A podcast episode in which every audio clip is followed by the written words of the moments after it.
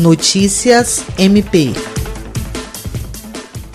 A Procuradora-Geral de Justiça do Ministério Público do Estado do Acre, Cátia Rejane de Araújo Rodrigues, se reuniu nesta quinta-feira, 7 de maio, com os membros da instituição que compõem o gabinete de crise para discutir acerca de ações que precisam ser consideradas caso o Estado precise decretar lockdown, uma face mais drástica do distanciamento social para tentar conter a disseminação da Covid-19. Os membros levantaram pontos importantes, como as orientações contidas numa nota da Fiocruz, que referencia experiências de lockdown em cenários específicos, como o estado do Rio de Janeiro. Na nota, a Fiocruz explica de maneira abrangente para que serve o lockdown e que situações precisam ser adequadas e consideradas antes de ser decretado. William Crespo, para a Agência de Notícias do Ministério Público do Estado do Acre.